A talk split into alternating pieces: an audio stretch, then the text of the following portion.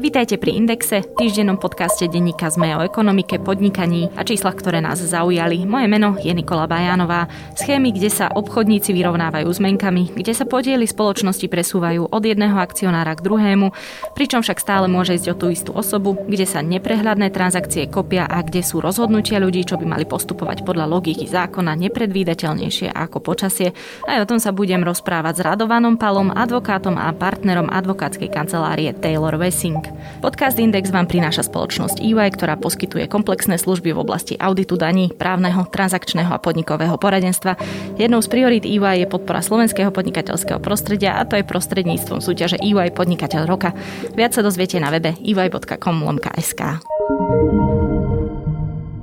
Pán Pala, začníme asi najprv takouto vecou, že my sa tu v našom podcaste o investovaní rozprávame často, považujeme ho za úplne normálnu, legitimnú aktivitu. Aj naši hostia často radia ľuďom, ako investovať, pretože väčšinou ide o fyzické osoby a ich pomerne malé úspory, ktoré chcú nejako zhodnotiť. A ešte ani raz sme sa vlastne o investovaní nerozprávali s advokátom, keď sa na to pozrieme tak všeobecne, vlastne čo majú advokáti, právnici, čo povedať k investíciám? Tak samozrejme advokáti sú veľmi blízko pri takýchto transakciách, pretože ich často štruktúrujú, či už sú na strane toho investora alebo na strane tej skupiny, ktorá získava tie investície, čiže toho, toho cieľu. Čiže my naozaj sa s investovaním stretávame veľmi bežne. Pokiaľ ide o investovanie zo strany fyzických osôb, čo v podstate je asi zrejme aj ten prípad, o ktorom ste písali v článku, tak tam k investíciám prichádza práve vtedy, keď dôjde k niečomu, čo my voláme, že liquidity event, alebo že moment, kedy sa vlastne speňažuje niečo. Je to napríklad situácia, keď dochádza, ja neviem, k dedičstvu, alebo keď niekto nejakým spôsobom rozhodne, že svoj majetok za nejakým účelom ho zainvestuje. My máme samozrejme ako advokáti blízky vzťah k takýmto investorom, keď ich sprevádzame. Preto sme aj v zmysle zákona o ochrane pred legalizáciou príjmov stresnej činnosti tzv. povinné osoby. Čiže my by sme o tom pôvode tých peňazí a o tom, kto investuje, mali vedieť. My by sme si to mali vždy preveriť. Stalo sa, nemusíte byť konkrétny, stalo sa už niekedy vašej advokátskej kancelárii, že musela niekoho nahlasovať? Čo sa nám stáva je, že sa nám niekedy ozve niekto, kto bez toho, aby sme mali o ňom akúkoľvek vedomosť, proste zvon zvonka nám napíše mail, že má záujem, aby sme mu poskytli služby pri nejakej investícii.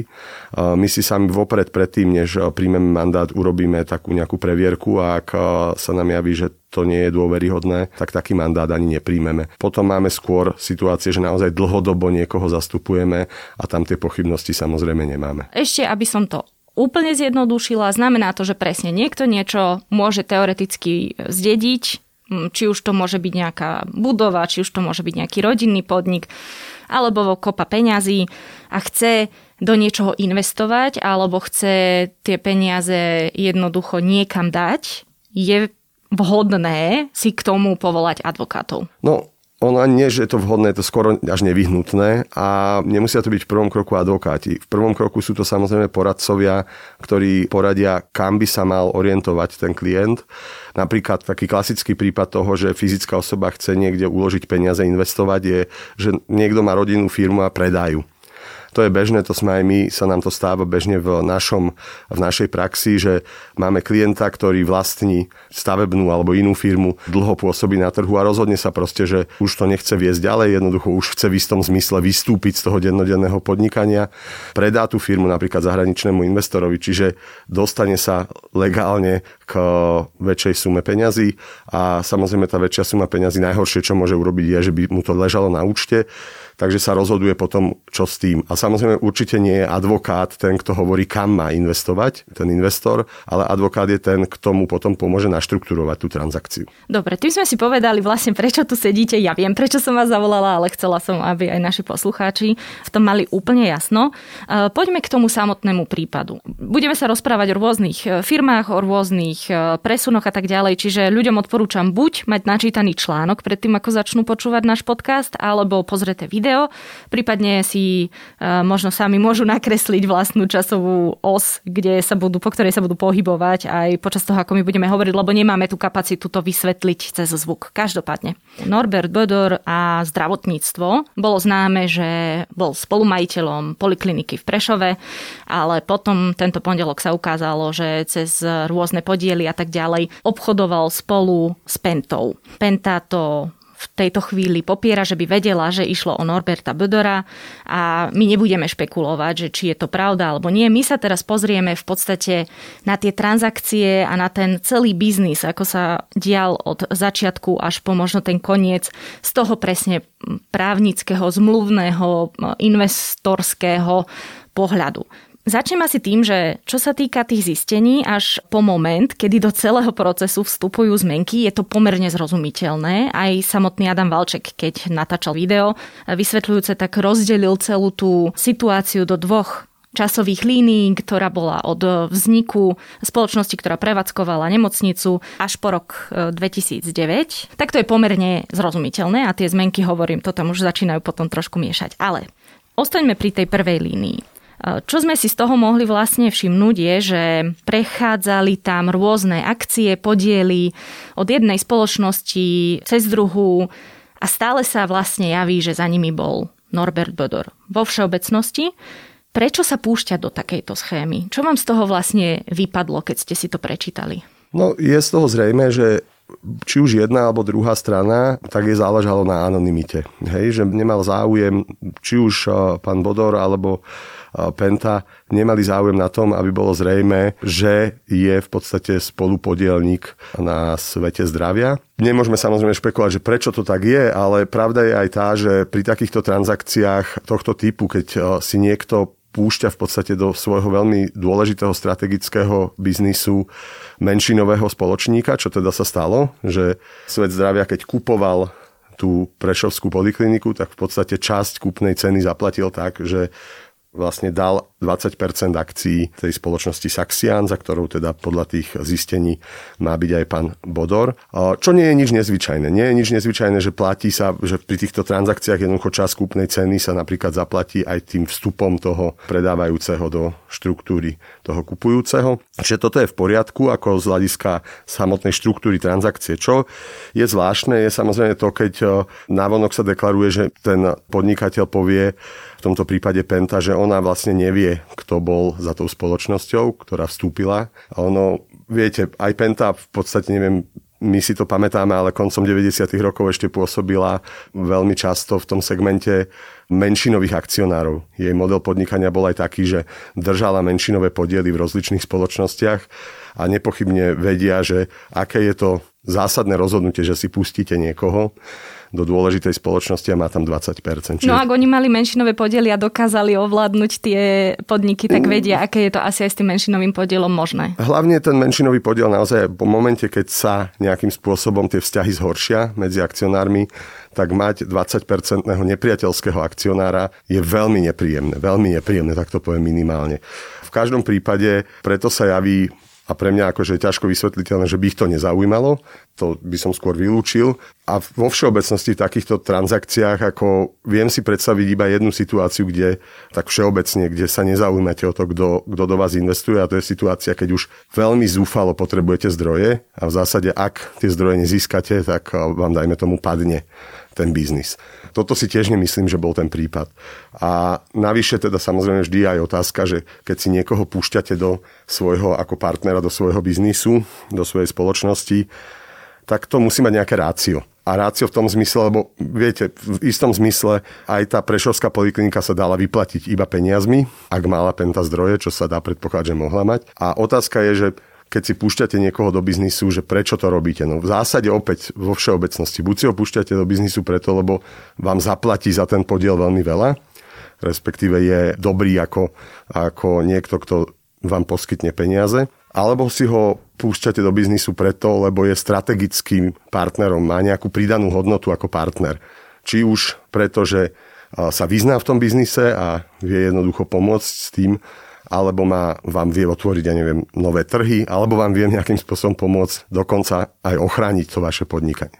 Čiže tu tá otázka, samozrejme, môžeme o nej iba špekulovať, ale je to vždy legitimná otázka, prečo sa rozhodne niekto a v takom, osobitne v takom citlivom odvetví, ako je zdravotníctvo, ktoré je veľmi regulované, prečo sa niekto rozhodne pustiť si do, do svojej firmy spoločníka.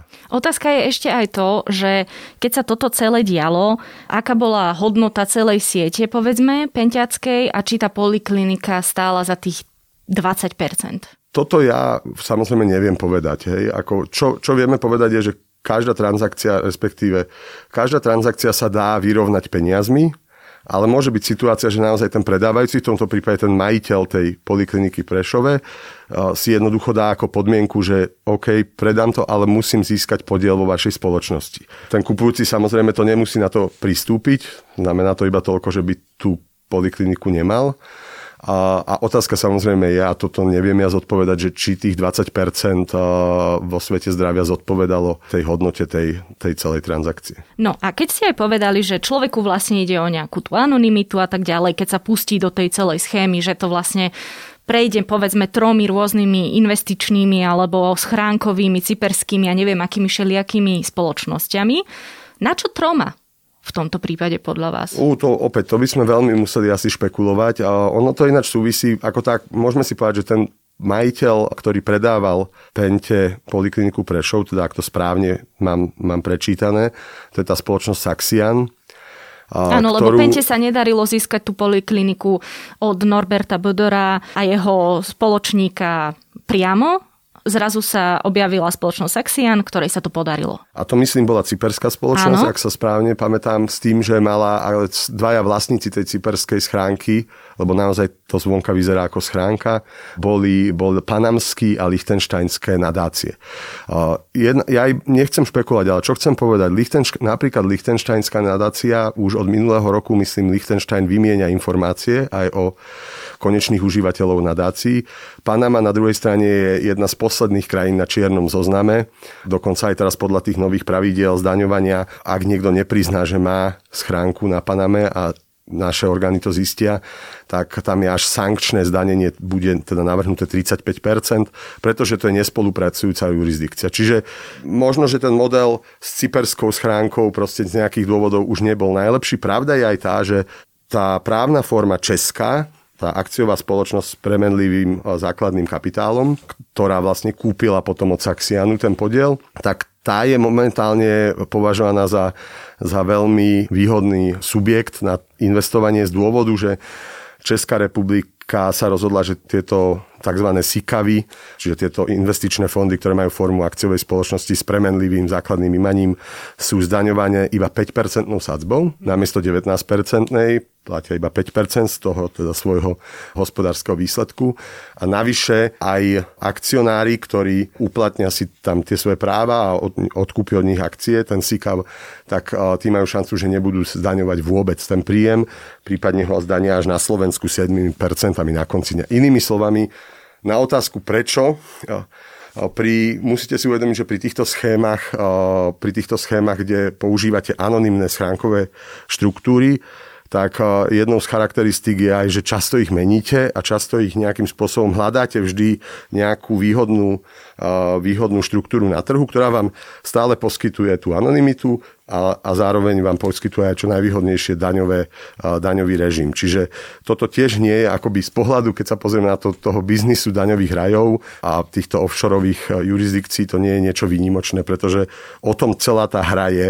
Vždy hľadáte jurisdikciu, ktorá vám akoby poskytne čo najlepšie podmienky a výhoda tej, tej českej spoločnosti je samozrejme to, že navonok to vyzerá oveľa lepšie, ako mať partnera cyperskú spoločnosť s panamským nadačným fondom za tým. Keď sa na toto celé pozrieme, je to takéto presúvanie peňazí z miesta na miesto, čo stále nie je nelegálne. No opäť, cyperské schránky samotné, ako hlavne keď budú platiť tie pravidlá, ako aj dnes už vieme povedať, že ak niekto má spoločnosť na Cypre, ktorá jedin, ne, nevykonáva žiadnu činnosť, jediným účelom je vlastne zbierať peniaze, peniaze z, z iných investícií, a je za tým priamo nejaká slovenská fyzická osoba alebo právnická osoba, tak by z nášho pohľadu, ako keď sa pozrie na to daňový, daňový, daňový úrad, tak v podstate by sa tie príjmy mohli už aj dnes považovať za príjmy, ktoré boli dosiahnuté na Slovensku, ak teda ide o príjmy zo Slovenska. A v podstate je to taká veľmi tenká čiara pri tej daňovej optimalizácii, iba keď teda sa rozprávame o tom, že či tam môže byť nejaké porušenie. To je samozrejme iná téma, ale samotné takéto akoby používanie takýchto spoločností offshoreových je často spojené s, s takým, by som povedal, existuje na to také pekné pomenovanie, povedal to jeden britský sudca, že čiara medzi daňovou optimalizáciou a daňovým podvodom je hrúbka väzenského múru. že, že to je tá hranica, že proste tam je tá hranica veľmi tenká. Ale áno, súhlasím s tým takto. A dokonca si povedzme, že teraz ten model, ktorý tam bol dokonca, to znamená, že je tam nejaká, nejaký investičný, český investičný fond, tak na tom z vonkajšieho hľadiska určite samo o sebe nie je nič, nič čo by malo, malo byť akoby problematické. Čo je ale problematické, alebo čo sa špekuluje, že môže byť problematické, je vlastne ten pôvod peňazí. Čo ste už aj na začiatku povedali, že aj napríklad vy ako povinná osoba musíte v podstate preverovať alebo zisťovať, odkiaľ tie peniaze pochádzajú a toto zdôrazňoval aj Adam vo svojom článku, že vlastne nevie sa odkiaľ Norbert Bodor získal tie peniaze, s ktorými tam obchodoval. Na druhej strane ani sa vlastne nevie, či išlo reálne peniaze, to je zase ďalšia kapitola. Čiže toto v celom tom procese je asi v tejto chvíli to naj, nie že zaujímavejšie, ale práve to, čo nás vlastne núti sa tým celým zaoberať. Áno, pri týchto spoločnostiach opäť offshoreových je opäť zaujímavé aj to, že my nevieme, čo sa deje na tých úrovniach, napríklad v Paname, či nedošlo k zmene nejakej v tej štruktúre v Paname alebo v Lichtensteinsku. Toto je vlastne, toto je vlastne tá vec, že na vonok vy vidíte spoločnosť, cyperskú spoločnosť, ale kto ju reálne vlastní, alebo kto do nej nalial peniaze, alebo kto z nej zobral peniaze von, úplne presne neviete povedať, lebo nepoznáte tie štruktúry nad tým. Aké percento svetového HDP je v schránkových firmách alebo v tých offshoreových spoločnostiach a štátoch, ktoré ich prevádzkujú? Tie odhady sa rôznia, oni sa samozrejme iba to sú nejaké projekcie, ale približne vyzerá to tak, že okolo 8% svetového finančného bohatstva je v daňových rajoch. Keď sa zoberieme, že aké je celkové finančné bohatstvo svetové, tak to je asi 95 triliónov dolárov na onshore, čiže na jurisdikciách takých tých, ktoré sú považované za nie, za nie daňové raje, ale za normálne štáty. Ekonomiky? Tak tam je približne 92%, čiže asi 88 triliónov. Offshore v tých daňových rajoch je asi 7,6 trilióna, čiže asi 8% sa nachádza, celkového svetového bohatstva finančného sa nachádza 8% v daňových rajoch. A z toho väčšina je respektíve veľká časť je, v, je, ide cez Švajčiarsko, ale je ich pomerne veľa aj v iných tých daňových rajoch.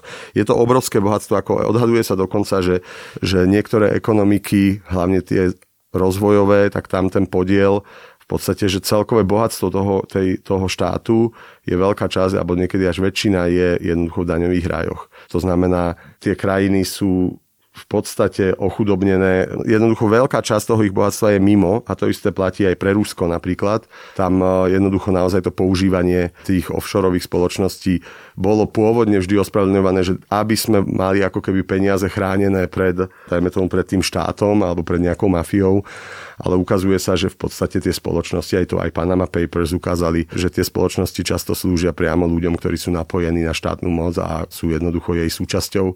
A dokonca existujú podozrenia, že tie peniaze sú samozrejme využívané potom aj na rozličné iné aktivity, aj ovplyvňovanie, dajme tomu volieb a tak ďalej. Čiže ono, ten daňový, celkové tieto schémy sú veľmi nebezpečné, lebo naozaj môžu byť využité spôsobom, my nevieme povedať, keď je nejaká schéma úplne anonimná, my nevieme povedať, či sú to peniaze z terorizmu, či sú to peniaze iba z daňových únikov, či sú to peniaze z korupcie, alebo či je to čisto iba naozaj, že daňová optimalizácia. A to je ten problém, že my vlastne máme zmiešané, keďže nevieme to rozklúčovať, tak často môže byť zmiešané nebezpečné, alebo keď to poviem s takou štipkou soli, že krvavé peniaze aj iba s peniazmi, ktoré iba pochádzajú proste zo nejakej šedej zóny. Povedzme si ešte pred tým, ako sa dostaneme k tým zmenkám, vlastne v akom je to štádiu, pretože Európska únia začala spolupracovať presne na tých daňových únikoch, e, vymyslela rôzne nástroje, niektoré sa už aj u nás začali implementovať. Tak teda v akom stave to je? Máme tu napríklad aj register koncových užívateľov. Toto všetko pomáha aj v takýchto investičných všelijakých schémach? No, boj proti tomu, aby akoby takýmto spôsobom boli odlievané peniaze z krajín, kde boli tie zisky dosiahnuté, tak to je globálny boj. To je niečo, s čím bojuje v podstate západný svet možno ako tak intenzívnejšie od 60. rokov a už aj medzi vojnami prvou a druhou svetovou vojnou. Toto nie je nič nové. Je to niečo, čo, čo sa proste v rozličných formách dialo.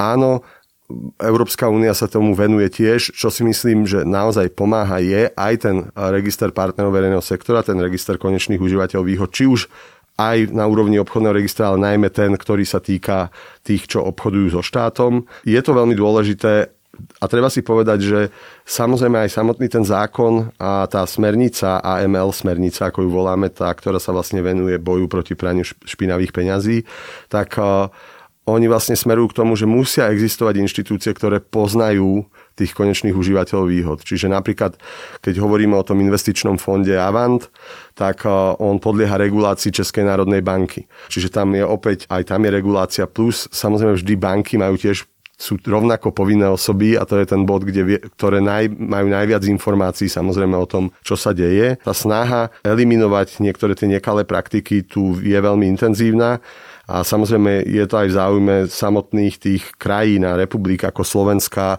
aby čo najmenej peňazí, ktoré sa vytvoria tu, tak mali byť aj na konci dňa zdanené tu, aby samozrejme štát mal prostriedky na fungovanie. Čiže toto je niečo, čo prebieha ako dlhodobo.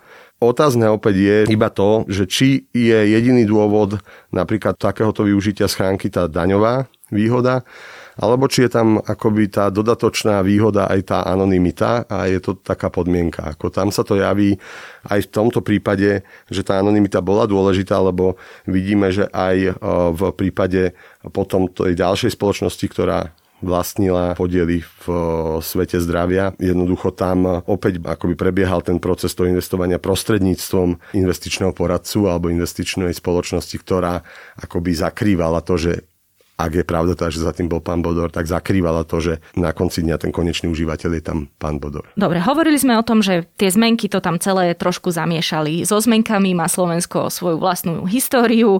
Prečo vlastne zmenky existujú? Veď pomaly za každým, keď sa pomenie slovo zmenka, tak sa spojí v tej slovenskej realite s niečím negatívnym, alebo minimálne to tak ako pôsobí. A musím povedať, že ani v tomto prípade tie zmenky neulahčujú to dosledovanie toku peňazí. Zmenky sú, ako hovorí jeden môj rakúsky kolega, advokát, právny právek. Ja to poviem otvorene, ja si toto si myslím.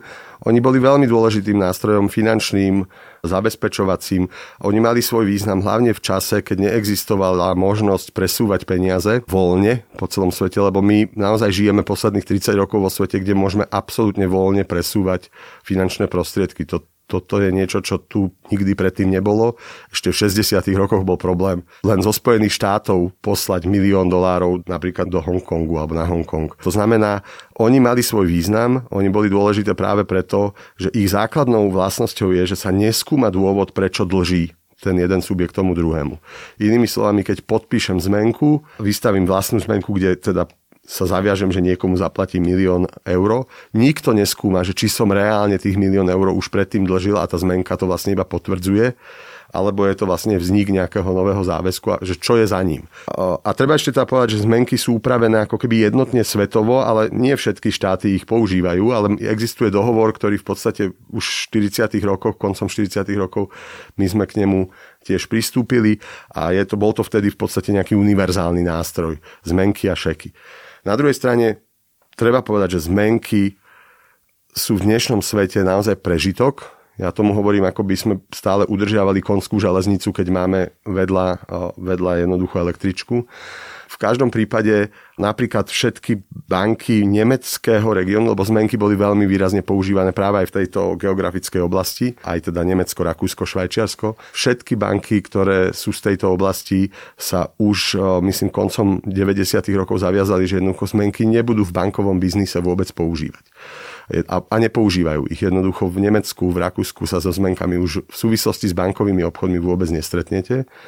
A je to práve preto, že sú nebezpečné. Hej? Oni sú svojím spôsobom tým, že to je oddelený ten, ten e, dôvod ich vzniku a potom ten záväzok, tak oni samozrejme môžu byť využívané aj nekalými spôsobmi. Aj sme to videli na Slovensku mnohokrát. A samozrejme vždy aj otázka, a to sme sa stretli aj napríklad v kauze Technopol Service, že sa platilo zmenkami. A otázka je, či sa naozaj platilo. Lebo viete, keď keď jednoducho naozaj vystaví niekto zmenku, tak to neznamená, že zaplatil, ako v ekonomickom smysle to neznamená, že zaplatil.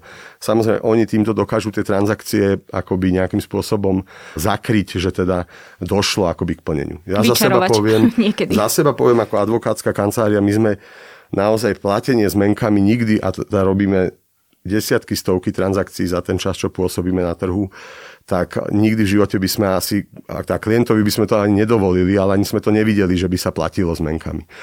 Takže ono to je v podstate niečo, čo zakrýva ešte niečo iné z môjho pohľadu. Ja to nepovažujem za úplne normálne. Ja, ja mám dokonca taký názor, že do budúcnosti by sa všetky zmenky mali registrovať, pretože my dnes vlastne Okrem toho, že je to problém akoby v tom zmysle, ako sme videli pri zmenkách televízie Markíza, že sa vlastne dodatočne nejaké objavili, tak je to samozrejme problém aj z hľadiska prania špinavých peňazí, že jednoducho zrazu sa objavia, objavia nejaké veľké záväzky alebo veľké presuny na základe zmeniek. Ešte môžem povedať takú iba veľmi jednoduchú vec, že ak by som ja, ak by som ja bol, mal príjmy z drogovej činnosti, alebo teda z predaja drog, tak zmenka je celkom fajn nástroj, pretože ak niekoho zaviažem, aby mi na základe zmenky zaplatil, tak už sa nikto nebude pozerať, či to bolo na základe, čo bol ten vzťah pod tým, že či to bola dodávka drog, mm-hmm. alebo že či, čo to bolo. Čiže všetko toto svet nasvedčuje tomu, že ten nástroj jednoducho už dnes nemá reálne miesto, zbytočne vytvára náklady. Rozprávame sa o tom aj preto, aby sme si trochu identifikovali v podstate ľudia spoločnosti, ktorí sú, sú ochotní pristúpiť na transakciu prostredníctvom zmeniek. Ako to bolo napríklad v prípade Avant Private Equity a Norberta Bodora. Opäť, na Slovensku treba povedať, že zmenky, dajme tomu, sa ešte používajú aj v tom bankovom styku, čiže napríklad ako ručiteľský záväzok ich ešte niektoré banky prijímajú, ale priamo ako keby tá platba je práve tá zmenka zakrýva to, že či došlo naozaj naozaj k platbe alebo nedošlo k platbe. To, ja, to je ten ako keby problém, že tu sa použila zmenka nie ako nejaký, zabezpečenie, ale použila sa vyslovene ako, ako platobný nástroj. No ako bez toho, aby bol veľmi, veľmi blízky vzťah alebo blízky vzťah medzi tými subjektami, tak zrejme by tá zmenka nebola, nebolo, by jej vystaveniu nedošlo jednoducho. To, že došlo k vystaveniu zmenky a potom v zásade platbou na základe zmenky sa dá vysvetliť aj tým, že jednoducho to bola akože štruktúra transakcie, ktorá umožňovala to riešiť bez, dajme tomu, toho, aby museli, musel dôjsť k toku financií. Čiže nedá sa na to odpovedať všeobecne, vždy to závisí od typu transakcie. V každom prípade nasvedčuje to, že tam bol vysoký vzťah dôvery. Ešte sme spomenuli jednu vec, ktorú by som chcela trošičku ozrejmiť a to sú tie akciové spoločnosti s premenlivým imaním. Vy ste už hovorili o tom zvýhodnenejšom zdaňovaní v Českej republike.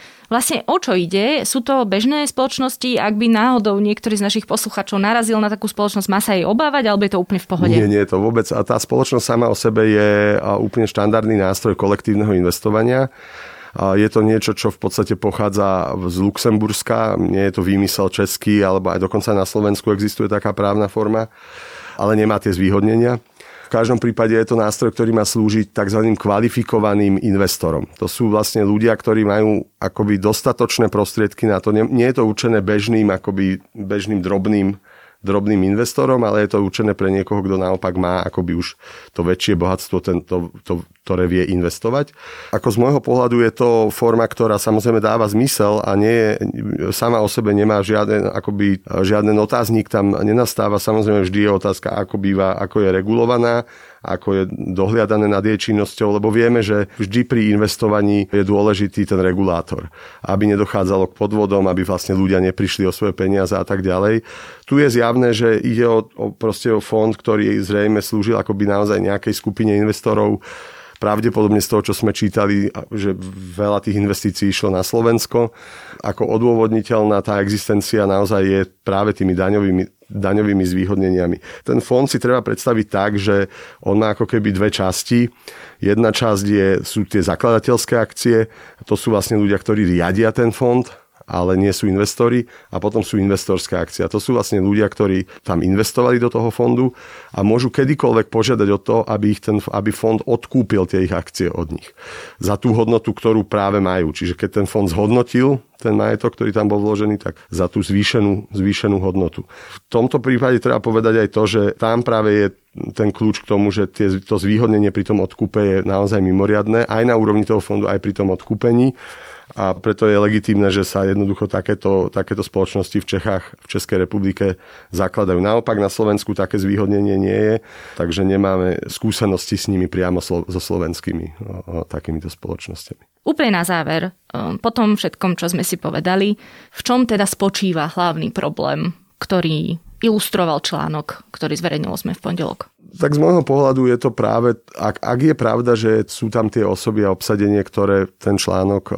popisuje, tak samozrejme je to problém aj z pohľadu práve tej anonymity a aj z dôvodu toho, že ide o podnikanie, ktoré je veľmi, veľmi citlivé aj vo verejnosti. Hej, podnikanie v zdravotníctve je naozaj citlivo vnímané a samozrejme preto je aj problematické, keď sa verejnosť dozvie, že jednoducho spolu s, s skupinou, ktorá v tom, tej oblasti akože legitimne dlhodobo podniká, a s ňou podnikal aj niekto, kto momentálne je vo väzbe. Má tam teda podozrenia, ktoré sa týkajú práve legalizácie príjmov stresnej činnosti tak toto je pamäť ten základný problém. A, a z môjho pohľadu samozrejme toto je citlivé aj to, že naozaj nikdy to partnerstvo nebolo akoby priznané. Čo je potom naozaj aj problém reputačný. Treba povedať na, na, na druhú stranu, že práve tie nástroje, ktoré máme ako register partnerov verejného sektora, ak by ten Český investičný fond dnes príjmal podporu napríklad od štátu alebo by nejakým spôsobom obchodoval so štátom,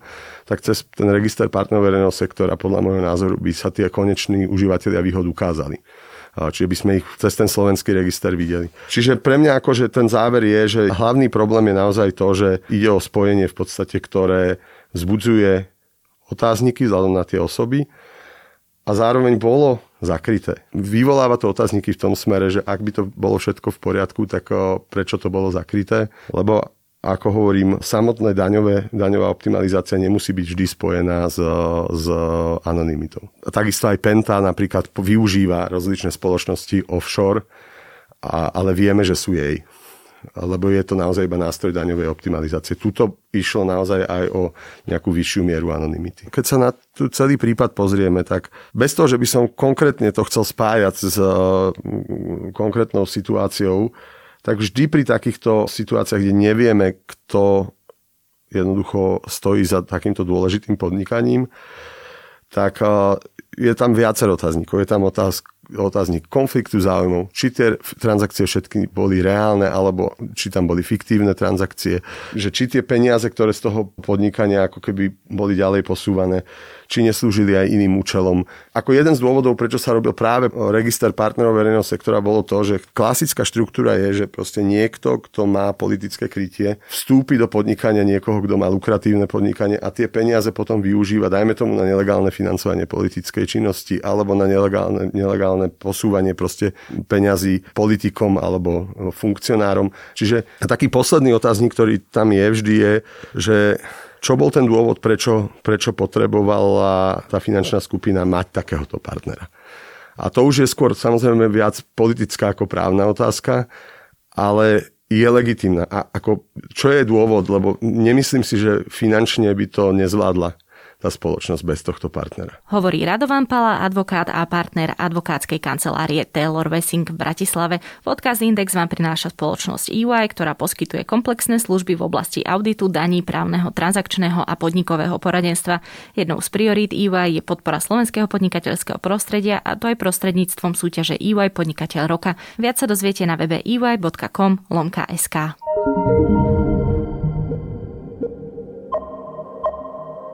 Podcast Index vychádza každý týždeň vo štvrtok. Prihláste sa na jeho odoberanie vo svojej podcastovej mobilnej aplikácii na platformách Google Podcasty, Apple Podcasty alebo Spotify. Všetky diely, ako aj odkazy na témy, o ktorých hovoríme, nájdete na adrese sme.sk lomka index. Ak sa vám podcast páči, môžete ho ohodnotiť. Ak nám chcete poslať pripomienku, môžete sa pridať do podcastového klubu Sme na Facebooku alebo nám napísať e-mail na adresu index.sme.sk. Moje meno je Nikola Bajánová. Ja som Adam Valček.